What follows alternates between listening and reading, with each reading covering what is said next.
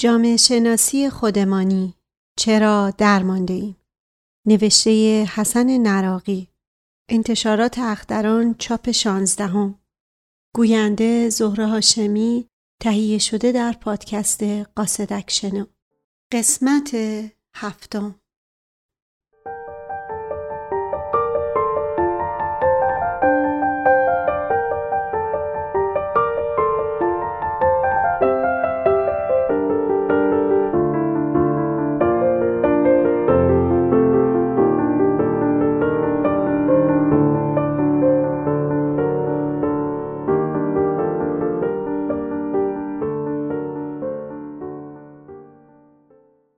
خود حسد نقصان و عیب دیگر است بلکه از جمله کمیها بدتر است. آنکه او باشد حسود آفتاب کور می گردد ز آفتاب. مولوی حسادت و حسد ورزی ما.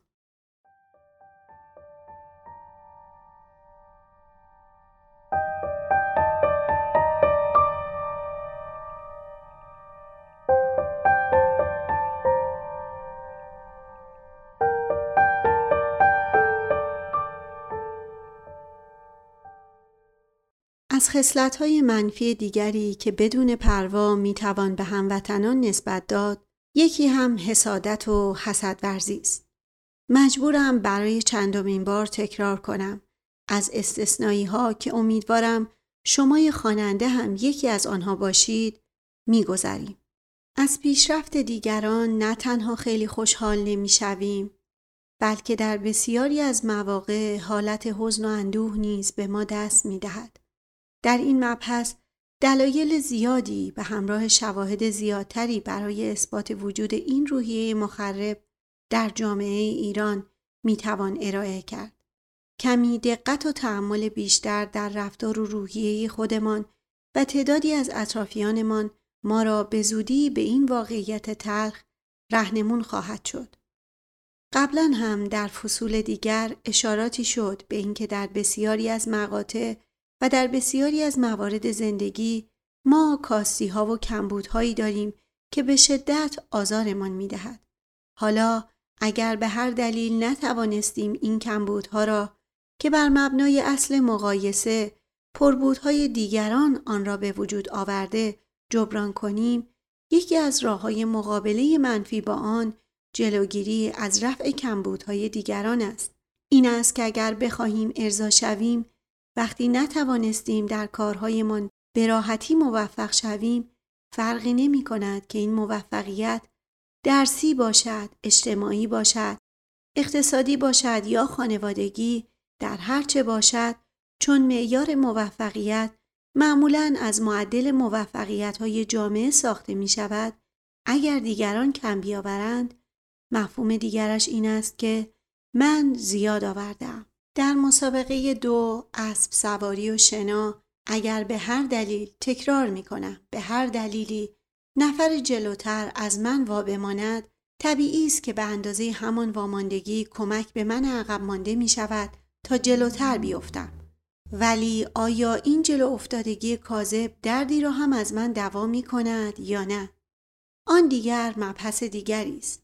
بزرگواری می گفت هر یک نفری که از دور و اطراف من وضع مالیش خوب می شود وضع اجتماعیش خوب می شود فاصله شادیش را لاقل پس از خود و خانوادهش من می کنم و اضافه می کرد چون حداقل خاصیت این موفقیت حتی اگر سهمی از آن مستقیما به من نرسد این است که دیگر خیالم راحت است از من پول قرض نخواهد کرد و یا به علت شرایط اجتماعی بهترش اگر به من کمکش نرسد دیگر نباید دلواپس بیچارگی های خود و زن و بچهش باشم که این خود آرامش کمی نیست. آرزو می کنم یک روزی بشود که اکثریت ما بتوانیم با این استدلال ریاضی بسیار ساده خود را قانع کنیم که اگر دوستان ما، آشنایان و شهروندان ما وضعشان بهتر شود مطمئنا سودش غیر مستقیم ولو اندک به ما هم می‌رسد و ضررش هرگز این بحث بحث فردی قضیه است. ولی وقتی در سطح جامعه نگاهی وسیعتر به آن بیاندازیم می‌بینیم حسدورزی تبعات بزرگتر و وحشتناکتری از خود به جای می‌گذارد که نکبت آن همه جامعه را فرا می‌گیرد. مردی آمده است با هر طرز فکر و با هر دیدگاهی شده از شهردار شهر کثیف و دود گرفته و واقعا شبه زبالدان تهران. سعی کنید سالهای بعد از جنگ تحمیلی پایتخت را به یاد بیاورید خود من وقتی این شهردار شروع به رنگامیزی کرکره های مغازه ها کرد که موقع بسته بودن همه یک رنگ باشند فکر کردم این یکی هم در حد همان رنگکارها کاراییش را ارائه می دهد ولی چندی که گذشت این را به عنوان یک مدیر اجرایی قدیمی کشور اقرار می کنم. با تغییراتی که در چهره شهر تهران و حتی به طبع آن شهرهای دیگر ایران ایجاد کرد کارش به یک معجزه بیشتر شبیه بود تا یک کار اجرایی. ولی خب همه دیدید که عاقبت کار همین معجزه‌گر به کجا کشید. خیلی ساده و رک مورد حسادت قرار گرفت. اگر تمامی این جنجال و نمایش را هم که با شرکت خودش برایش تنظیم کردند همه را باور کنیم معتقدم حتی ریشه آنها هم حسادت بود و بس. ضمنا لازم به تذکر می‌دانم که من نه خصوصیتی با این مرد بزرگ دارم و نه حتی هرگز ایشان را از نزدیک دیدم و نه به احتمال زیاد بین من و ایشان تشابه و سنخیت فکری وجود دارد.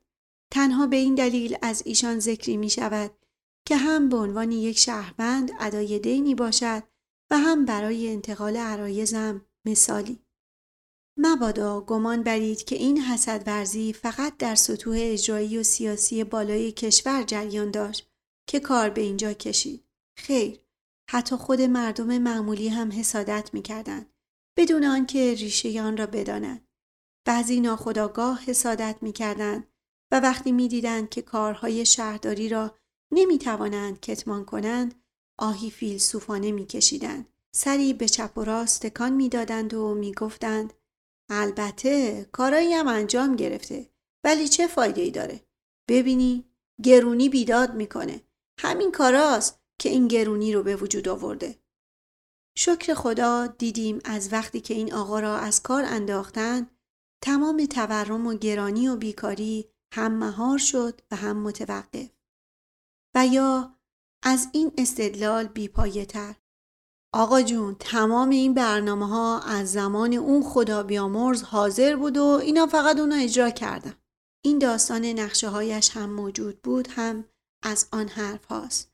اگر در همه جای دنیا برای انجام یک پروژه عمرانی بررسی و مطالعه تهیه نقشه های اجرایی، تأمین منابع مالی و پرسنلی و خلاصه کلیه عملیات دفتری پروژه حدود 20 تا 25 درصد امتیاز قائل می شوند یعنی عملیات اجرایی و عملی آن را حدود 75 درصد بدانیم در این کشور برای انجام بعضی از طرحها جا دارد تا بالای 95 درصد امتیاز کل پروژه را فقط به اجرا و اجرا کننده بدهیم. کارهای حرفی و حتی دفتری پروژه عظیم برای عجله‌ای که در منعکس شدن در روزنامه ها دارند به سرعت برق و باد شکل می گیرند. اصل قضیه اجرای آن است و حالا شما به همین راحتی که طرح این پروژه از قبل بوده کار را بی ارزش قلمداد می کنید. این خیلی بی انصافی است. بد نیست برای تایید عرایزم اشاره به دو پروژه کوچک و بزرگ و صد البته در دست اقدام جاری همین تهران بزرگ بنمایم. یکی پروژه فرودگاه بین المللی تهران با حدود 36 سال سابقه شروع و دیگری طرح تعریض همین خیابان دولت با حدود 50 سال قدمت که هنوز هم در جریان است. خب اگر به ایده و طرح دادن است من هم طرح می دهم. دو خط اتوبان ششباندی از شمال به جنوب و از شرق به غرب کشور ایجاد کنید. چرا معطلید؟ ایده دادن که نشد همه کار آنهایی که با اجرا و کارهای اجرایی در این مملکت درگیر هستند می‌دانند کار اجرایی یعنی چه. داشتم از حسادت جمعی صحبت می کردم که سخن به اینجا کشید. اگر حسادت جمعی بستر مناسب را ایجاد نکند، حسادت های فردی هرگز نمی توانند در این سطح و با این قدرت منچه اثر باشند. آقای علی رضاقلی در مقدمه کتاب جامعه شناسی نخبه کشی خود اشاره ظریفی به این موضوع دارد. با هم بر آن مروری می‌کنیم. می‌خواستم با این فکر که اگر امیر کبیر زنده بود یا اگر علیه مصدق کودتا نمی‌شد یا اگر فلانی سر کار بیاید چنین و چنان می‌شد یا می‌شود به مبارزه برخیزم و نشان دهم که ساختارهای سیاسی، اجتماعی، اقتصادی و فرهنگی تا به تحمل اصلاحات این بزرگان را نداشتند. می‌خواستم نشان بدهم که اگر صد بار با استبداد به هر علت گلاویز شویم و آن را تحویل دیگری بدهیم تا ساختارهای استبداد پرور هستند همچنان به تولید محصول خود خواهند پرداخت و سپس در لابلای کتاب در بحث مربوط به دوران امیر کبیر و پس از شرح مختصری از افکار و اقدامات و آرزوهای وی می آورد و اما جامعه آن روز با آن بافت تحمل امیر را نمی کرد. همانطور که تحمل قائم مقام و مصدق را نیز نکرد و در نتیجه در تمامی کار آن بزرگ کوشید. و من اضافه می کنم یعنی این که امیر کبیر را فقط ناصر شاه یا مهد اولیا و میرزا آقاخان نوری نکشتند. اگر قرار است کسی در محکمه تاریخ به جرم کشتن امیر محاکمه شود باید به همراهی ملت بزرگ و تاریخی ایران محاکمه شود و نه به صورت انفرادی. و این نیست مگر این واقعیت که اگر هر کس در این اجتماع به اصطلاح گل می کند مخصوصا اگر خودش با هنر و دانش و استحقاق خودش گل کرده باشد در سطوح مختلف مورد حسد قرار می گیرد و چندی نمی گذرد که با آمادگی زمینی عام ولی ظاهرا به دست تعدادی از خواص با سر به زمین زده می شود. و این چقدر دردناک است وقتی یک نفر پیدا می شود که در این سطح و در این مقیاس می تواند اثرگذار بر روند رشد مثبت کشور باشد صرفاً به خاطر وجود همین حس حسادت یک جامعه ای از خدماتش محروم می شود ولی در مقابل یک نفری که استعداد چندانی ندارد و به طبع آن از استقلال هم بی بهره است سالهای سال آرام و بی صدا در یک جا در یک مسند و در یک پست مشخص میماند. حالا این بستگی به شانس و امکانات و ارتباطاتی دارد که چرخ روزگار اول کار در اختیارش قرار داده. و هیچ کس هم با او کاری ندارد چون جلوهی نداشته که مورد حسادت قرار بگیرد. اصلا دیکته نمی نویسد تا امکان غلطگیری برای کسی باقی بگذارد.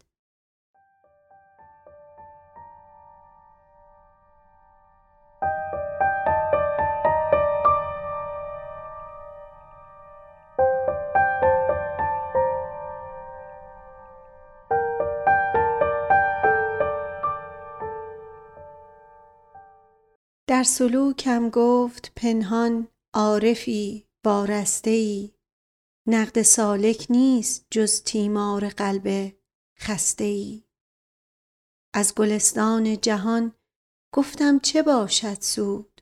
گفت در بهار عمر ززهار حقیقت دسته ای علی اکبر ده خدا صداقت ما.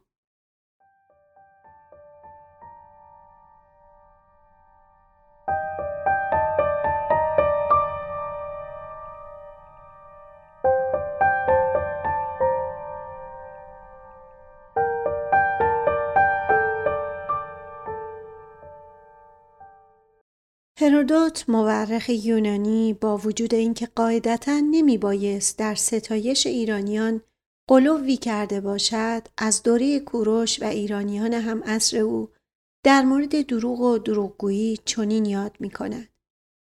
چیزی که برای پارسی کردنش ممنوع است گفتنش هم جایز نیست. پارسی دروغگویی را ننگین ترین عیب می داند و شرماورترین. نگاهی به کتیبه های بجامانده از دوران اقتدار ایرانی بیاندازید. به دعای داریوش بزرگ توجه کنید. خدا این کشور را از دشمن، از خشکسالی و از دروغ نگاه دارد. و زمانی بعد گزنفون شاگرد معروف سقرات که تقریبا یک قرن بعد از هرودوت میزیسته در مقایسه بین ایرانیان عهد کوروش و عصر خودش دوره اردشیر دوم میآورد این روزها خیلی ها فریب شهرت پارسی ها را از جهت وفای بهد و حفظ سوگند می‌خورند ولی همین که آنها را نزد شاه می‌برند سرشان را از بدن قطع می کنند. این روزها افراد متمول را مثل جانیان حبس می کنند تا از آنها پول بگیرند. دیگر کسی نمی خواهد به قشون شاه ملحق شود. روح سلحشوری در آنها به کلی مرده. مملکتی نیست مانند پارس که در آن آن همه مردم از زهری که به دست دیگران به آنها خورانده می شود بمیرند.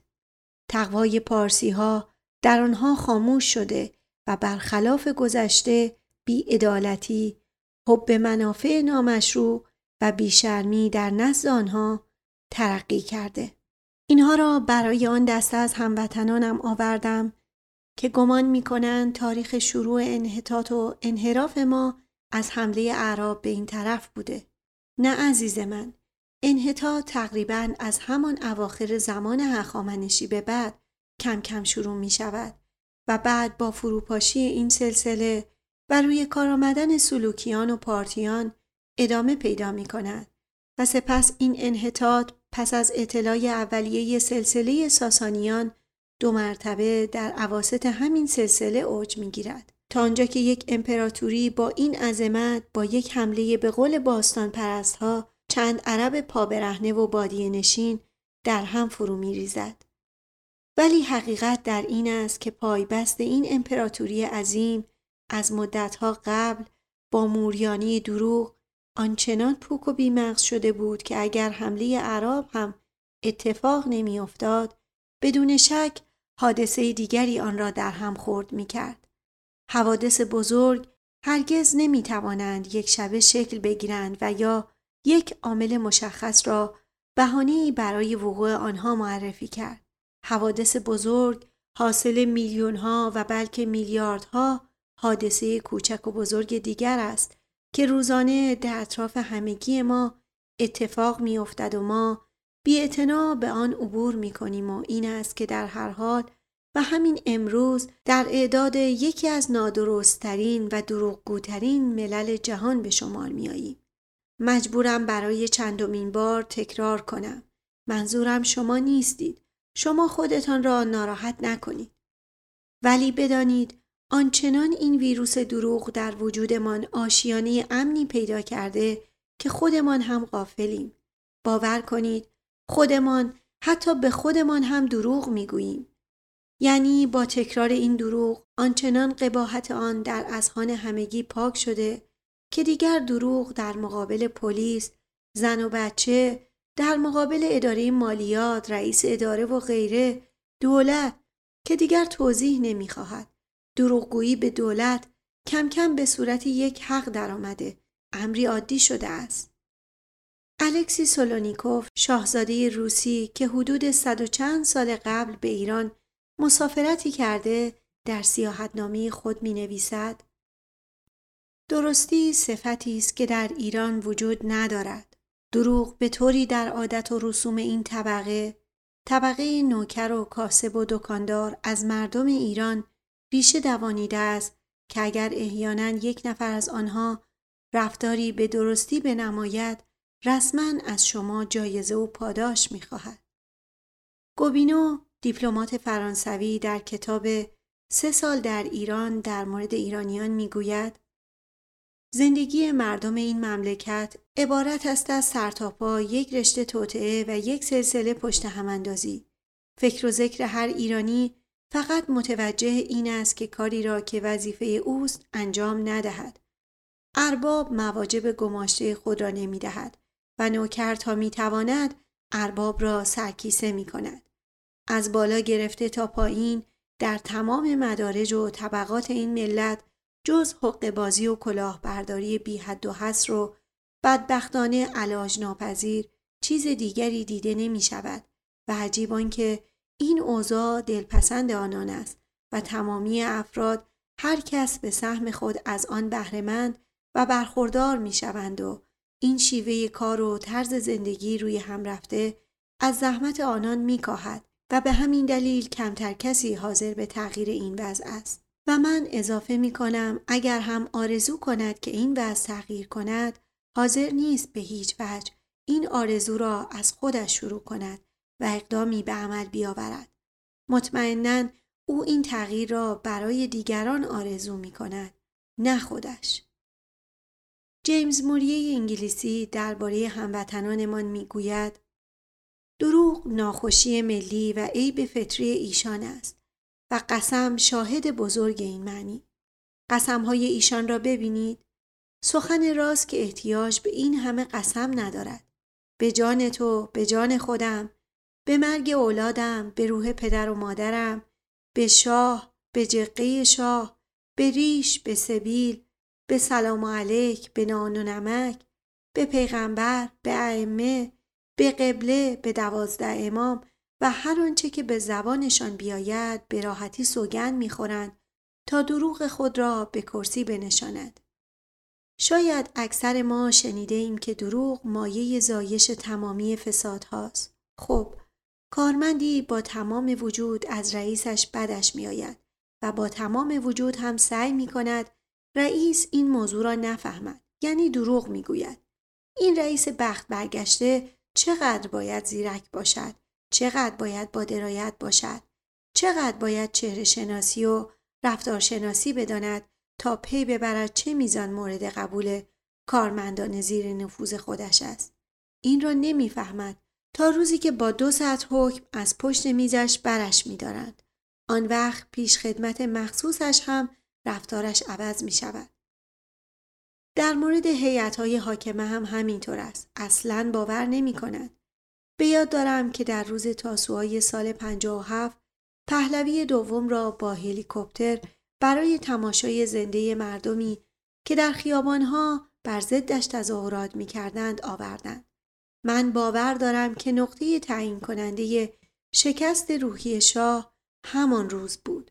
بیچاره واقعا باور نمی کرد که اینها همان مردمی هستند که تا سه ماه پیش برای دیدنش این طرف آن طرف خیابان دو سه ساعتی در سرما و گرما می ماندند. حالا اگر بگویید به زور آنها را می آوردند دیگر چه بدتر. آدمی را که به زور می آورند که دیگر از ته دل فریاد نمی کشد. اگر کمی تعمق کنیم به این نتیجه می رسیم که تمامی اینها از دروغ است.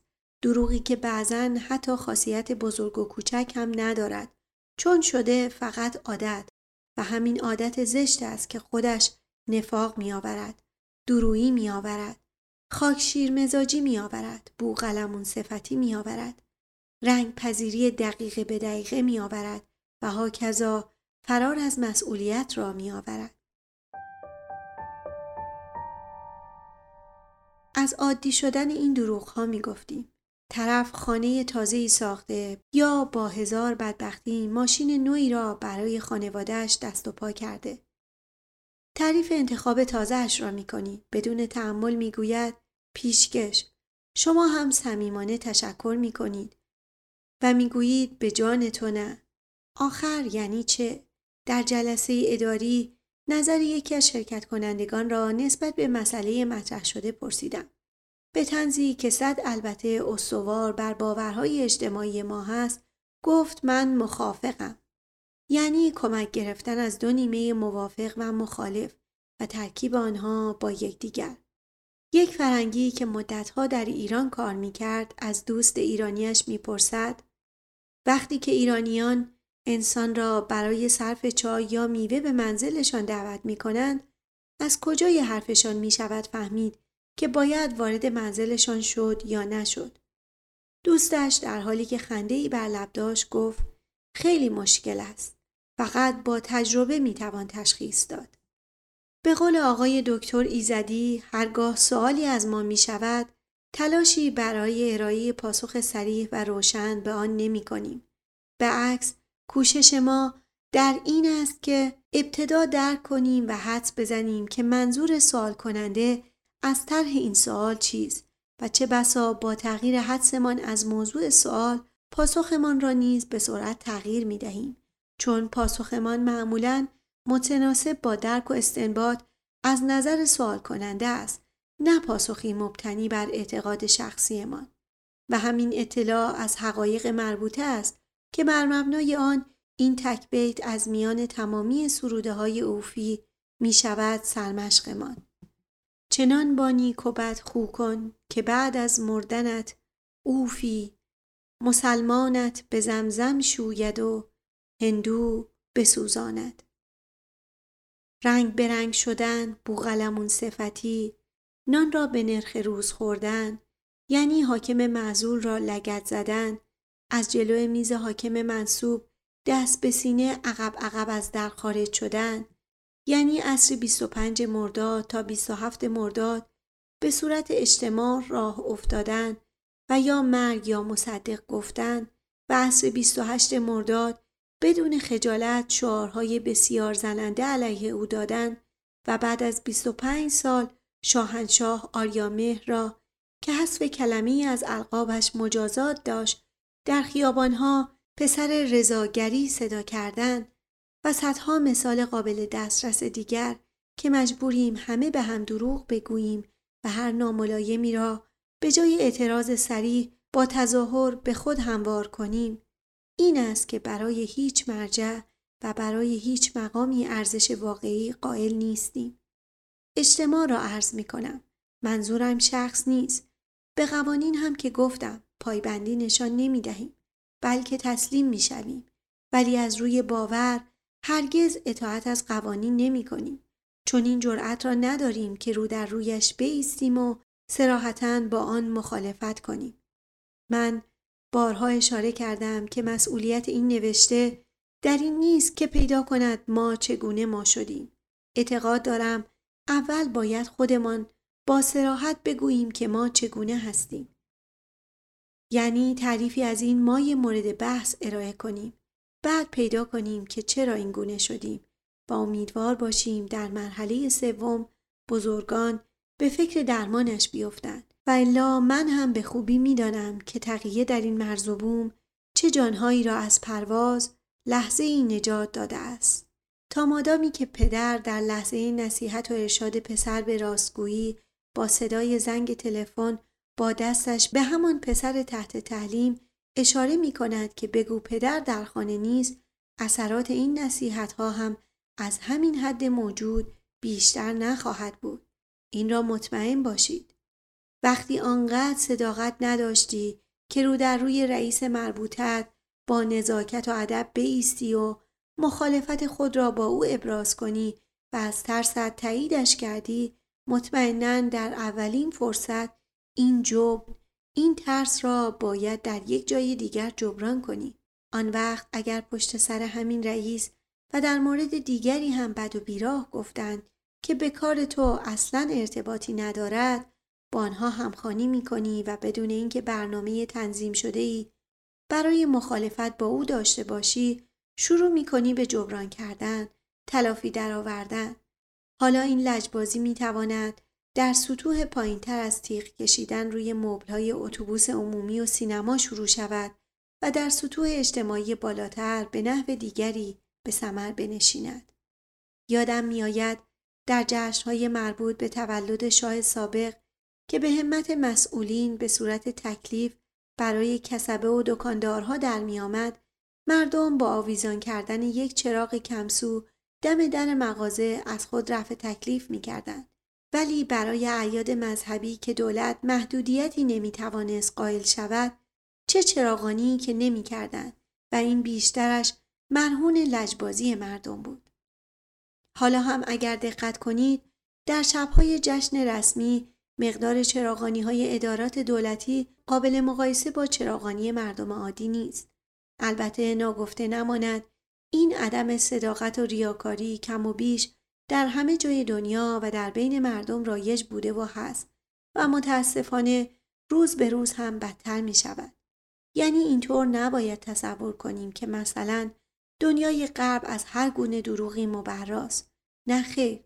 صحبت من این نیست. صحبت من در غلظت و درجه و گستردگی آن است یعنی اینکه این عدم صداقت معمولا در اکثر ازمنه قدیم و متداولا در دنیای امروز به صورت کلی مختص سیاستمداران، بزرگان، بانکداران و تجار بزرگ بوده و به توده مردم خیلی ارتباطی پیدا نمی کرده.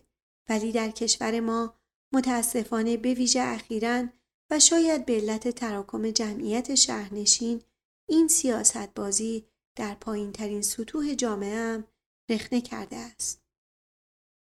بررسی افکار ماکیاولی این فیلسوف سریح و صادق جهان سیاست و تنهایی بیش از حد او و ناله و نفرین هایی که هنوز همزمان با اجرای واو به واو دستوراتش بعد از چندین صد سال هدیه روحش می کنند معید وجود همین پادشاهان و امیران و بزرگان ریاکار در تمامی دوران گذشته غرب است.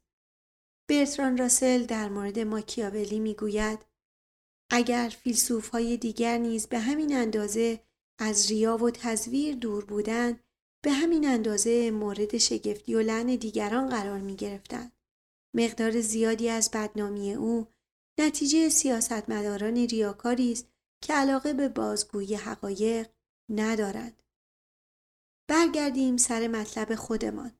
یکی از پیامدها و آفتهای بیچون و چرای دروغگویی ظاهرسازی است.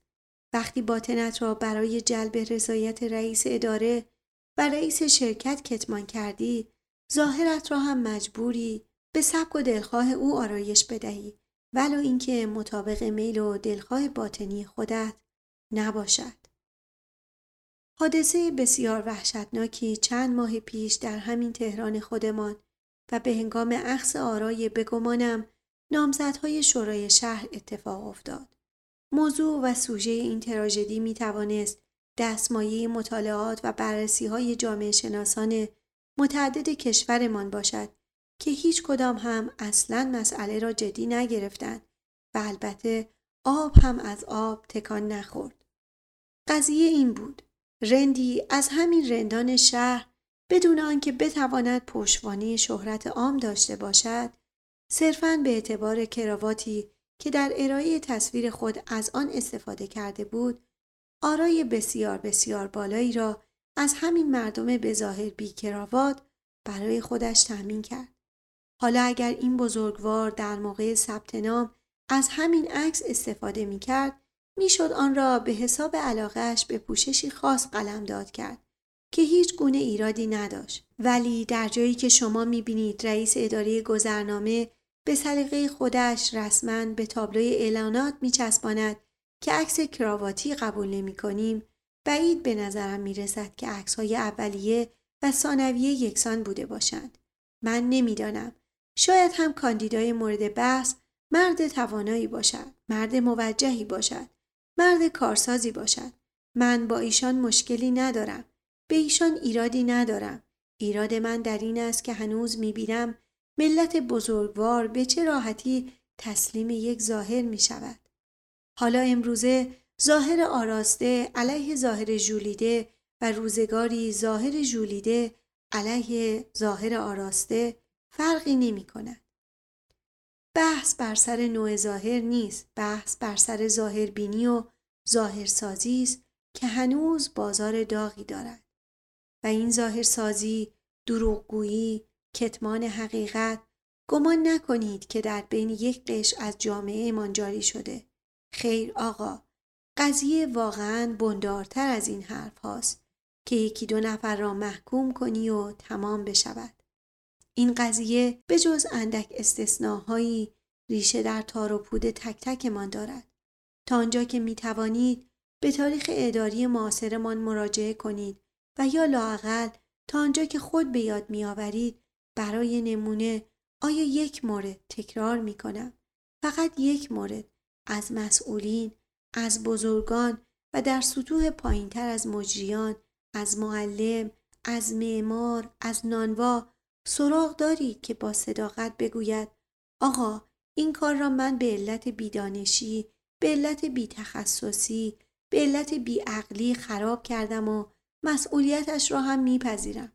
امکان ندارد و این یک فاجعه است تازه علاوه بر این عدم اعتراف برای توجیه این خرابکاری مجبور خواهد شد به آمار و ارقام و شواهد دیگری نیز روی بیاورد که اگرچه حقیقت هم داشته باشند به درد کار ما نمی‌خورد. چند وقت پیش بانوی ورزشکاری به عنوان تنها نماینده و ورزشکار زنان یعنی نیمی از جمعیت کشور عازم مسابقات المپیک سیدنی شد و گویا در بین 45 نفر شرکت کننده 43 شد. از نظر من این به هیچ عنوان قابل اعتراض نیست. بالاخره از جمع 45 نفری که به این مسابقه آمده بودند قطعا عدهای باید نفرات آخر می شدند. آنچه جای تحمل و تأثیر واقعی دارد انعکاس این شکست در کشور و مصاحبه مسئول مربوطه است که از شماره 90 روزنامه حیات نو برایتان میآورم. روز گذشته خانم فلان مسئول ورزش بانوان ایران در یک مصاحبه مطبوعاتی کارنامه 20 ساله خود را روی میز ریخت و گفت قبل از پیروزی انقلاب ده مربی و دوازده داور زن در کشور فعالیت داشتند در حالی که در حال حاضر متجاوز از 17 هزار مربی نزدیک به 9 هزار داور زن در قالب 3152 هیئت ورزشی زیر نظر 26 انجمن ورزشی فعالیت های ورزشی بانوان را انجام می دهند. وی افزود در سال گذشته 85 کلاس خارجی بین المللی 138 مسابقه برون مرزی 176 کنگره داخلی 28 مورد کنگره خارجی و 42 تحقیق و 165 بروشور به چاپ رسیده که در تمامی زمینه ها رشد چشمگیری داشته. ملاحظه می‌فرمایید آمار پشت آمار و برای جا انداختن همین آمارها حدوداً برآورد کنید که چه هزینه هایی را من و جنابالی باید بپردازیم. تقریبا اصل هدف عمومی کردن ورزش بانوان پشت این آمار و ارقام و شعارها به کلی از یاد می رود.